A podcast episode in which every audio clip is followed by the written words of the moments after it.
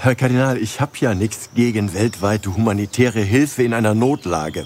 Aber Schulen im Libanon, das muss das Erzbistum Köln doch nun wirklich nicht unterstützen.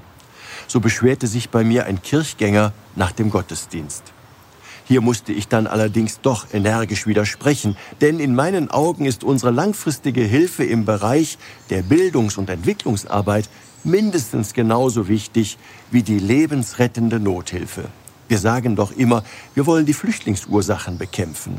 All diejenigen, die ihre Heimat verlassen, weil sie dort keine Perspektive mehr sehen, können wir doch gerade durch langfristig orientierte Hilfe am allerbesten helfen. Gerade die Hilfe und Investitionen in die Bildung, zum Beispiel für eine solide Ausbildung der jungen Menschen in den Schulen, ist dann aber eine Schlüsselqualifikation. Gerade Bildung ist doch die beste Hilfe zur Selbsthilfe.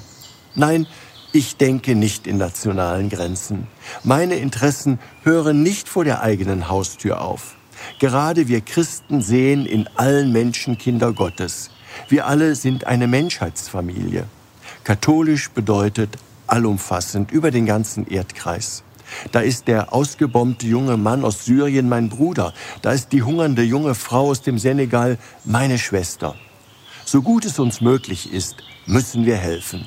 Kurzfristig in der akuten Notsituation, langfristig durch kluge Hilfsangebote und gute Ausbildungsangebote. Wie zum Beispiel die von uns unterstützten Schulen im Libanon. Christen helfen hier und überall. Christen bauen keine trennenden Mauern auf, sondern Brücken der Versöhnung und Verständigung.